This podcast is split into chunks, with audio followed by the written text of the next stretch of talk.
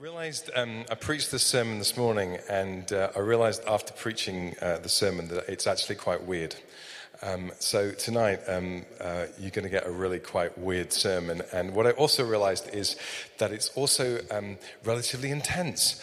And uh, I also worked out that um, when you're in the round and you're talking about something that's a little bit weird, a little bit odd, a little bit awkward, and a little bit intense, I have the worst preaching style because I eyeball people. And when I eyeball people, so what I'm saying basically is don't be offended if at an inappropriate moment I say something about somebody's body and I look at you. Because I don't mean you, it's just, and actually what you need to realize is that I'm actually relatively short sighted, so I can't even see you anyway. Honest.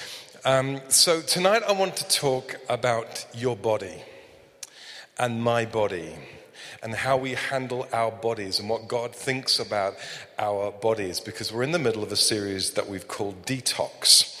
And uh, there is an obsession in our world around what it looks like and this thing that we carry our lives in, but the church doesn't often talk about it. We don't often talk about this stuff that we've got. We don't often talk about how we think about our bodies, how we feel about our bodies, whether we like our bodies, um, and what we do with our bodies. And so we're going to uh, take a look tonight about what we think God has to say about our bodies. And I'm going to speculate with some thoughts about how we might have a healthy attitude to this thing. I'd love it if you have a Bible. If you turn in your Bible to the New Testament, the New Testament is towards the right of your Bible. And um, it starts with Matthew, Mark, Luke, and John, the Gospels, the eyewitnesses of Jesus. And then it goes on to look at some letters written by a guy called Paul. Paul is one of the kind of smartest, uh, most passionate Jesus followers that ever lived. And Paul wrote a number of things to churches to basically deal with the kind of stuff we're going to talk about tonight. Very practical stuff about how you and I are going to engage with this world how you and I are going to walk with Jesus, how it's going to make a difference for everyone around us. And he writes, I want you to turn to uh, the letter to the Romans, Paul's letter to the Romans, into chapter 12. And, um, and then I want you just to flip a few pages over and go to Paul's letter to the Corinthians, Second Corinthians, and chapter 4. Don't worry if you haven't got a Bible, the verses are going to come up on, on the screens that are all around you. Now, what you need to know about Romans is that Romans is like Paul's best go at saying, This is what I believe. This is Paul going, if, if I was ever write down everything I think and believe, this is it systematically. This is what I think and this is what I believe about God, about life, about me, about you. And in the middle of this, this, this um, passage of scripture that Paul is writing, he has some stuff to say about your body. He has some things to say about what you do with this thing that you have. Whatever shape it is, whatever size it is, he has some things to say. So we're in the middle of this series called Detox. And, and the series is kind of predicated on a couple of understandings. It's formed on a couple of ideas. The first idea is this that God, who is very good and is very great, has an incredible plan for your life. The plan God has for your life is way better than the plan you currently have for your life. And the plan that God has for your life is to somehow do something with your life that makes your life look, like, look more like a Jesus life. The old school preachers and theologians would call that sanctification. God is trying to do something in you to holy you up. That word holy is the word kadosh in the Hebrew, it's the word hagios in the Greek, and it actually literally means to set apart for. God is wanting to set you apart from people around you to set you apart from this world around you so that you might be different and look different and look like Jesus. That's what he's trying to do. And in the middle of this thing, that's what he's trying to do with your life. He's trying to make you the best possible version of you, the best possible version of a Jesus you. That's what he's doing. It's also predicated on the understanding that this world is poisonous. This world is anti human. We live in an anti human world. We live in a world where, where everything thoughts, ideas, feelings, things we watch, things we put into our body are actually anti human. They're killing you. They're poisoning you. They're changing you. They're stopping you being that better version of you. That's why we have to detox. The things we think, the things we see, the things we say, the things we do, the things we eat, the things we wash with, they're like anti human. They're trying to prevent you walking as you should walk with Jesus. We need a detox. And last week we started off in the only place you can start off with Jesus. And we said actually the question above every question is who is Jesus and how does Jesus see things and are you following Jesus? It all starts there. Can't, can't get anywhere good in this world without starting with the one who is perfect humanity, perfect wisdom, perfect theology, and perfect life. And so we talked about how we detox from the stuff that isn't Jesus. And, and in the next couple of weeks, we're going to talk about your mouth. We're going to talk about the words that you say and the words that are said to you because they hurt you, don't they? Sometimes the things that are said to us form us and damage us. And sometimes the things that we say about other people and about ourselves, the things that comes out of our, our mouths are poisonous. And we're going to start doing a detox around what we say and what we allow to be said. And in the final week we do this, we're going to talk about your mind.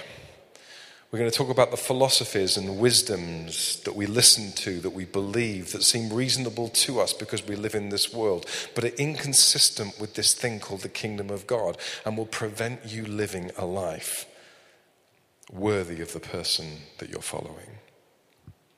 But today I'm just going to talk about your body. You up for that? Like none of you. like totally freaked out. Today I want to talk about your body because God loves bodies. He totally loves bodies. Romans chapter 12, here we go. Eyes down. Therefore, I urge you, brothers and sisters, in view of God's mercy, to offer your bodies as living sacrifices, holy and pleasing to God. This is your spiritual act of worship. Do not conform any longer to the pattern of this world, but be transformed by the renewing of your mind. Then you'll be able to test and approve what God's will is his good, pleasing, and perfect will. And now let's, let's flip and let's take a look at 2 Corinthians chapter 4. And I want to read from verse 6. And now in Corinthians, what you need to understand is that Paul is writing to a church which is very like ours. A church that is full of young people who are dealing with the fact that they've come to know Jesus in a world where knowing Jesus is, is, is kind of poisonous, it's, it's weird, it's different. And they're trying to work out how to do relationships. They're trying to work out how to do money. They're trying to work out how to do all the things they have to do in their life. And, and, and Paul writes this He says, For God who said, Let light shine out of darkness, made his light shine in our hearts to give us the light of the knowledge of the glory of God in the face of Christ. But we have this treasure in jars of clay to show that this all surpassing power is from God and not from us. We're hard pressed on every side, but not crushed. Perplexed, but not in despair. Persecuted, but not abandoned. Struck down, but not destroyed. Now, here's the verse.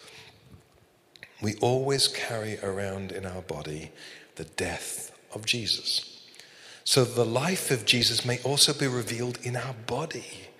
For we who are alive are always being given over to death for Jesus' sake, so that his life might be revealed in our mortal body.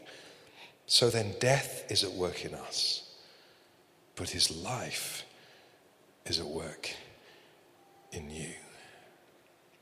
Let's just pray and let's, let's get into this. So, God, we just invite you into this conversation.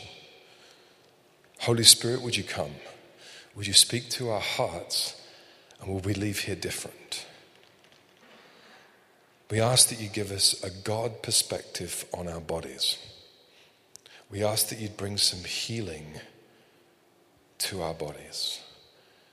We ask that you deal with shame around our bodies. And we ask that you do it as painlessly as possible. Amen. Amen. God loves your body. Let's, let's look at that verse in Romans chapter 12. Paul writes, in view of God's mercy, in other words, he's been talking about how incredible God is. And, and then he says, present your bodies, which is a weird thing. Because if you've hung around contemporary Christian worship for any length of time, you would fully expect him to say, present your hearts. Wouldn't you? And when we sing stuff, it's all about our hearts. God, we give you our hearts. It's all about our hearts. But Paul says something really weird. He says, present your body as a, it's very earthy. Present your body as a living sacrifice. He says there's a transformation that's going to happen when you let God do his thing. And it's a transformation that's going to affect your body. It's going to affect your life. It's going to affect this thing that's odd shaped and weird and you're a bit weirded out by. It's going to affect your body. In other words, it's not some kind of ethereal, hypothetical thing that God's going to do. He's going to do something with you. It's a body thing. And what God does in the body is an act of worship. In other words, your body is not less important than your mind or your spirit. You know, we kind of div- want to divide those things, don't we? And talk about the spirit and talk about our soul and talk about our minds and, and talk about our hearts. And we have sermons about it and we write songs about it. But your body is no less important to God. And where you put your body and how you use your body and how healthy your body is, is an act of worship. And yet, Christians are not very good at talking about this stuff. I, I, grew up in a kind of church where we didn't talk about this kind of stuff. It was a bit icky and a bit weird. We didn't like to talk about what people did with their bodies. And if we ever talked about bodies in church, we talked about them negatively. You know, we were basically worms. We were sacks of dung. It was bad. This thing caused me to want to be tempted, so I want to cut my arm off and pluck my eye out and all this kind of stuff. And, and, and, and we were ashamed about sex, so we didn't talk about sex. And, and, and we didn't like body parts, so we told everyone to cover up because it looked a bit, you know, bad if someone in worship was wearing a short sleeve shirt or something like that because it might cause temptation, or I have no idea what that stuff was. And consequently, because we weren't interested in our bodies, we just dressed badly and had sour faces. Not that any of you, I'm not eyeballing any of you at this moment in time. But you know, we just, we just, we just did that, and then we were just conflicted because we had weird rules about our bodies. You know, we are all kind of in agreement that smoking was a bad thing and we shouldn't really smoke, and some people did and some didn't, but it was a bad thing to do. We probably shouldn't drink too much. Alcohol, that was a bad thing as well, but, but we could scoff as much sugar and cake as we liked. In fact, we baptized that and made it an acceptable thing and had donuts and cakes after church, and it didn't really matter how many you stuffed in your face, that was perfectly acceptable. We had this kind of weird thing about what's acceptable and what's not acceptable. Now, I think that probably looking around you right now, we're doing okay. Some of you are dressing okay. Others of you have clearly been working out. Well done. You're looking buff. And. Uh, and, uh, you know, we've got, and some of you, uh, I'm quite proud of the way our church handles this stuff. We've got people who've started gyms, we've got people who are training as nutritionists because we don't, we believe everything is spiritual. We haven't kind of said that the only spiritual stuff is preaching the word of God and everything else is, is kind of icky. No, no, no. It's important. We've got people who are, are counselors and we've got physios and, and, and, uh, but, but we're a bit conflicted about this stuff, aren't we? How many of you yeah, I'll do this. How, put your hand up. How many of you totally love your body? I mean, really love it. Excellent. We got one, two, hello, three. we, got, we got three. Uh, but, but here's, here's a more serious question.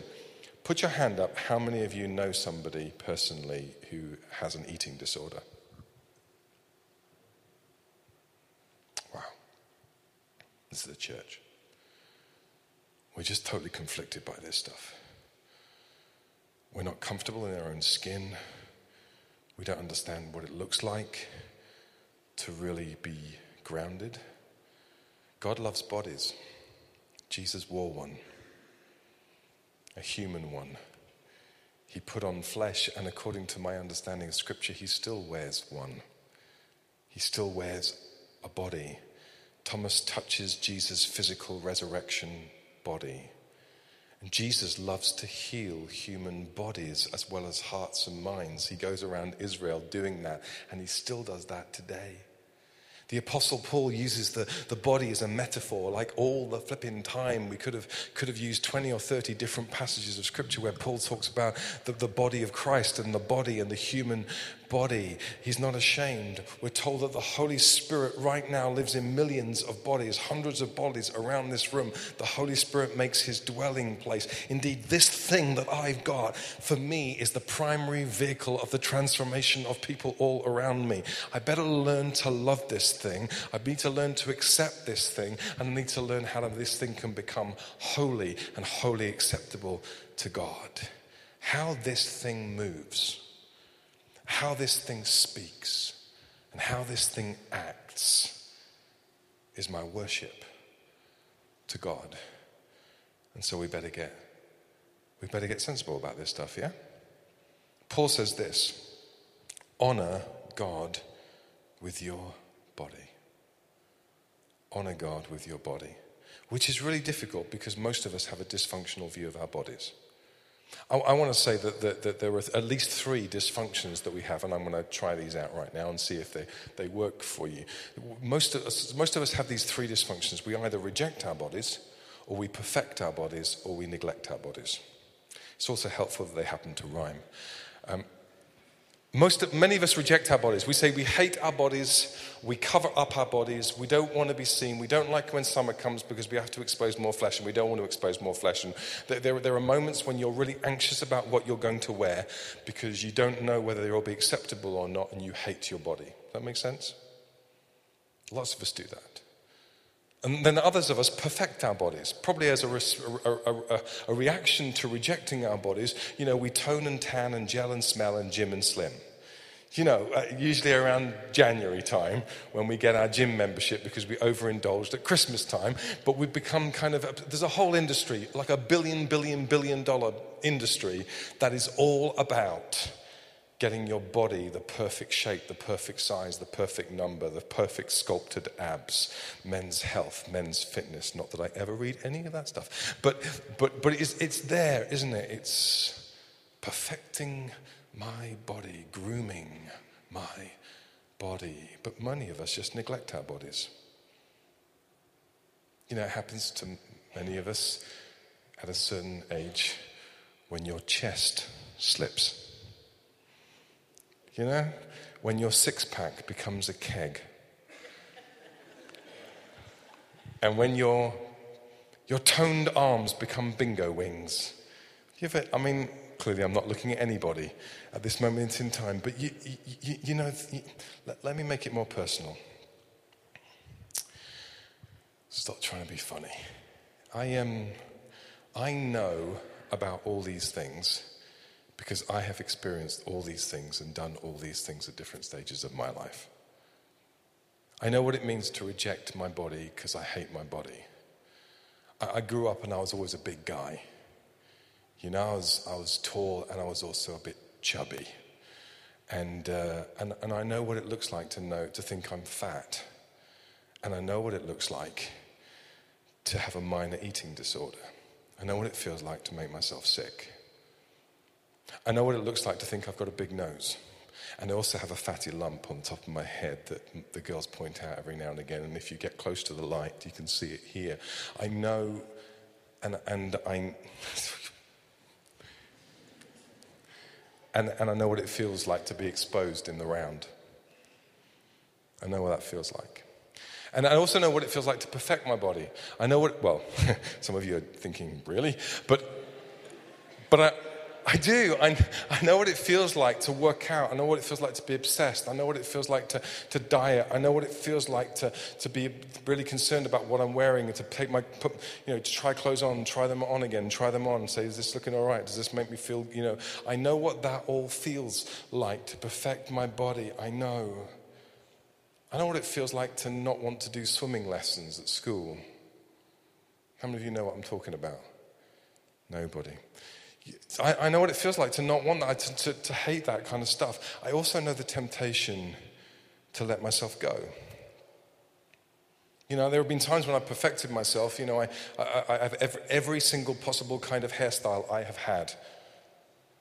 I have ear piercings. I have the whole, you know, everything. I've done the whole thing to look right and feel right. And, and I also know the temptation to be lazy, to stop exercising, to eat what I like, to overindulge, to binge eat, to overwork, and to underplay, and to abuse my body. And just to be really honest, I could pretend that's all history for me. And I've dealt with it, and Jesus has dealt with me, and I'm done. I'm good now. But actually, this is yesterday and today, and a pretty constant thing for me. And God's dealing with me, and it's good. And, and but, but actually, it's, it's a real struggle for so many. Such an issue, isn't it? It's such an issue of security and identity and how we feel and what we think other people will think. And, but here's the thing to reject your body, to perfect your body, and neglect your body, they are all non biblical postures towards this thing that God has given to us. By which I mean this there are moments when they're really helpful gestures. You know, it's, it's important to reject certain things, and it's important to perfect certain things and work out that certain things need to be sorted. And it's important to neglect certain things because we're not supposed to be obsessed with our bodies. But, but actually, uh, the, the, the biblical posture is this we, we are called to accept our bodies. You are fearfully and wonderfully made, says the scripture. God threw away the book when He made you. There's nobody like you. You're totally unique. He, he celebrates you. He loves you. You are perfectly made in the way that He wants you to be made for the things that He wants you to do. He's not made a mistake. To learn to love this thing that we, we have. And then we're also called to reflect in our bodies the person of Christ. Paul says this remember, we always carry around in our bodies the death of Christ so that the life of Jesus may also be revealed in our bodies. What he's saying is, this is the best picture that anyone's ever going to get of who Jesus is. What you do with this, how you use this, how, whether you, how you celebrate this, how you, how, you, how you choose to act towards this, is a picture of who Jesus is and what Jesus does. We've got to get comfortable in our own skin. So I have made a decision to believe that God made my body and He loves it. He thinks I am beautiful. and Jesus paid for my body, not just my soul. And the Holy Spirit lives in this thing. So I better look after it. And I better work on it and I better not neglect it. God has a plan for my body, and He has a plan for yours. So, what's your job? This is where I get speculative. Your job is to look after the thing that God's given to you. Your job is not to abuse it. Your job is not to be obsessed with it. But your job is to recognize that this is a vehicle of the kingdom of God and this is your act of worship. So, what would it look like as a detox for you and I to learn to look after this stuff? Here we go. Try this out. You can disagree with me because I'm not taking this straight from the Bible, but here we go. First thought is this you need to learn to fast. And you need to learn to fast from ignorance, by which I mean you need to know your body, and you need to learn to accept your body, and you need to begin to love your body. Now, I, I, I, wrote this and rewrote this and rewrote this again because I didn't want to be clumsy and say the wrong thing. Okay, so bear with me if I get this wrong. But here we go. You need to know your shape and what your body needs and what your body is like, looks like, and feels like when it is at its best. That's what you need to know. And then you need to move towards it. You need to know your body, what it feels like and what it is like when it's at its best. And then you need to move towards it. Now, notice that I didn't mention a weight or a number or a size. Those things are not relevant. It's not a number or a type, it's to be healthy and to be fit for purpose. That's what we're talking about here. And the numbers and the sizes are really unhelpful in so many ways. Second thought is this you need to fast from comparison. And we live in a world where this is really, really difficult because we live in a world of comparison. Social media is a poison. I mean, I'm sure there's some good stuff and there is some good stuff that comes out of it, but social media is a poison because all the time in social media, you're comparing your bad stuff with everyone else's best stuff and you're thinking you don't come up to the mark. Stop comparing your body. And it's, it's easier said than done because we live in a world of photoshopping and, and, and the subtly poisonous, unhealthy stereotypes. No, no, no, listen. You be you. Be beautiful, you. Be odd shaped you. We're all odd shapes. Do you know one of the really weird things is this? If you do any study of history and body types, what you begin to realize is what we call beautiful today was ugly yesterday. And will probably be ugly tomorrow. Uh, and, and that was wrong, and this is wrong, and that's wrong as well, because God says you are fearfully and wonderfully made. There is no particular type that you're supposed to adhere to. You're just supposed to be the best version you can possibly be of who God made you to be. You, you, now, listen, you're not supposed to be a shadow of you, and you're not supposed to be an out of breath you, and you're not supposed to be a poisoned you. You're supposed to be the best version of you, but you're supposed to be you, not the person next to you. It is a complete and utter waste of poisonous time to compare yourself with somebody else's shape, size, and to say, I wish I was them. You just got to be you. Third thought you need to fast from fast food. That's going to be really difficult for some of you. But, but the whole high sugar, big, fat, bad portions, wrong time of day, eating comfort food, binge thing is not going to help you in any way be the person God called you to be. Learn to eat a balanced diet. Stop eating McDonald's. I mean, a sneaky McDonald's every now and again is not going to kill you, but effectively it's poison. It's not good for you. It, it always make no. I'm not going to do this because I'll get sued probably. But stop frying all your food. Do you know, I was in the States and, and uh, someone said, Well, so what is the national dish of Scotland? How, what do the Scottish people eat? And they were totally obsessed with the idea that we probably ate haggis, neeps, and tatties all the time. So I had to explain that that wasn't the case. And they said, Well, well the average person who lives on an average street on a Friday night, what would they go to? Where would they go to get food? So I had to describe the chippy. And when I described the chippy, it really wasn't a very good thing because they said, Well, what's available at the chippy? And I started to describe the worst possible food for anybody on this planet. It is only the Scottish people who have developed an ability to take a sopping, greasy pizza, which is a heart attack on a plate already, and then stick it in a deep fat fryer because you haven't got enough fat and danger in your body. I mean, it may taste good. I don't know. I've never dared. But it's, but it's to kill you. Learn to, learn to eat fresh food, raw food.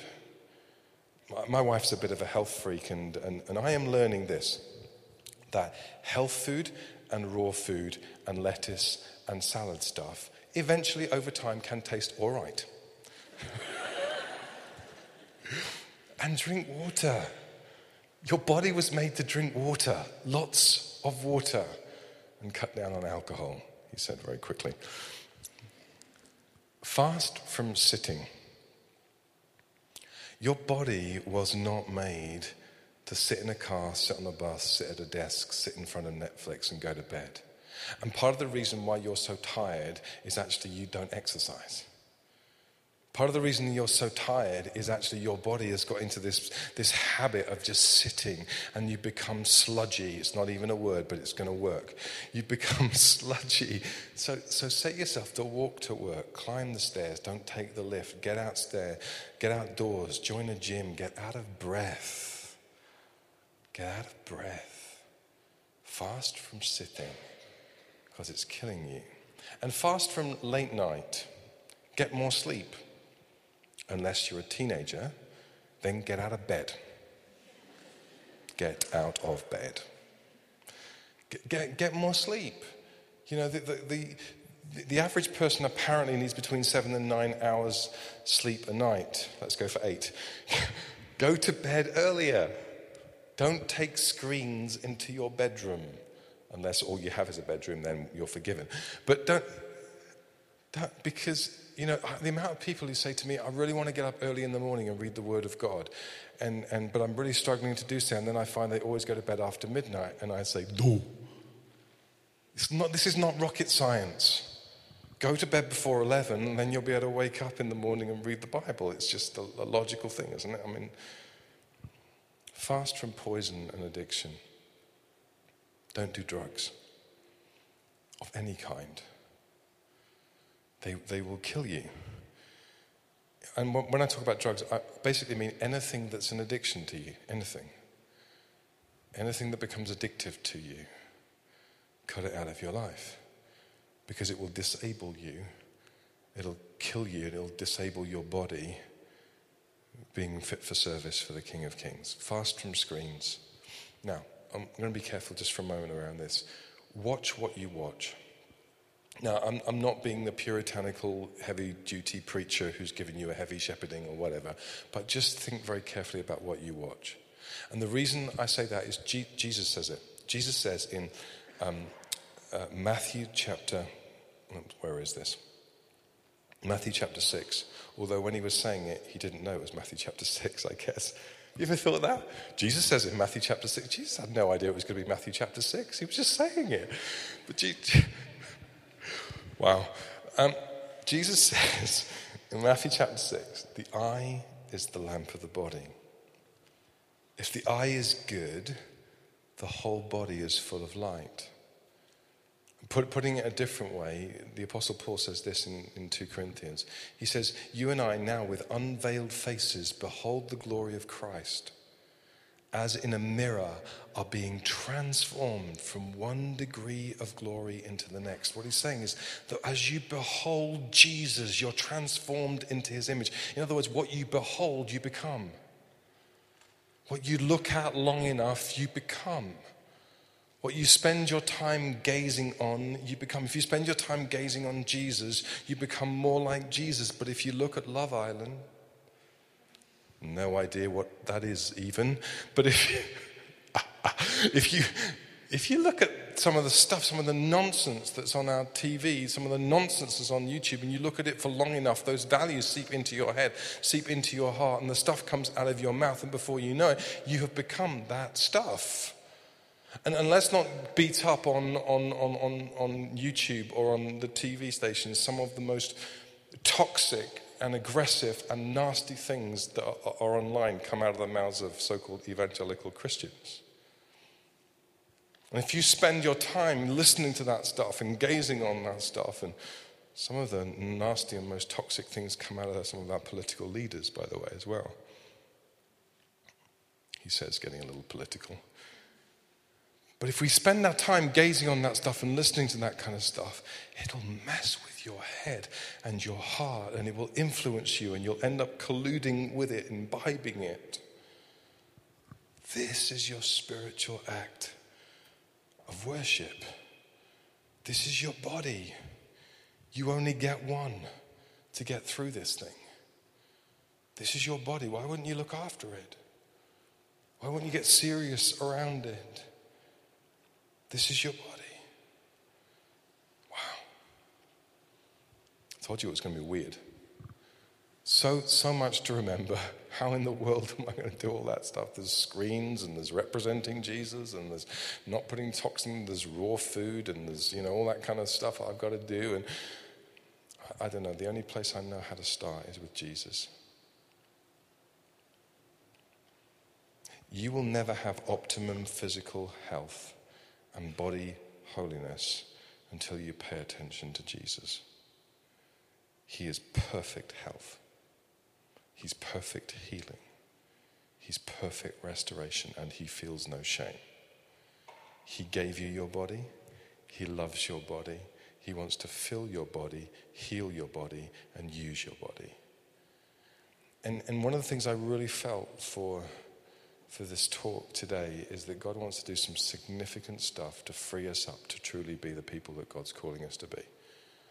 Not, not stumbling all the time, not, not failing and falling all the time, not feeling shame all the time. Because we put our bodies in places that we know we shouldn't have put our bodies, because we touch things we know we shouldn't have touched, because we've seen things we know we shouldn't have seen, because we put into our bodies the stuff that we know that hurt our bodies. And we feel shame about that stuff. And I felt that God wanted to say, I am the healer of bodies. You know, Jesus came saying that he wanted to seek and save the lost. And that word save is the word sozo in the Greek, and it means way more than just you'll get to heaven one day. It means healing, it means total body and life and soul and mind transformation. God wants to heal bodies and minds. And sometimes that healing happens like this because God is God. And oftentimes there's a process and takes time because you're dealing with scars and pain and, and disease and difficulties and stuff that you don't even know that you've got. But it takes a step towards Jesus. And so, what we're going to do um, this evening as we respond we say, God, this is, this is my act of worship. My fitness is my act of worship. My eating is my act of worship. My serving is my act of worship. The way I view things is my act of worship. What you have called good, no one can call bad. We're going to respond, and the band are going to come, and we're going to spend some time worshiping Jesus. And the prayer team are, are going to come, and they, they, they have little um, cups of oil. You see, I, I don't think this is a one or two thing. I think this is an everybody play thing. Because I, I, don't imagine, apart from the people that said, I totally love my body, I've got this all sorted, my six pack is ripping and it's amazing.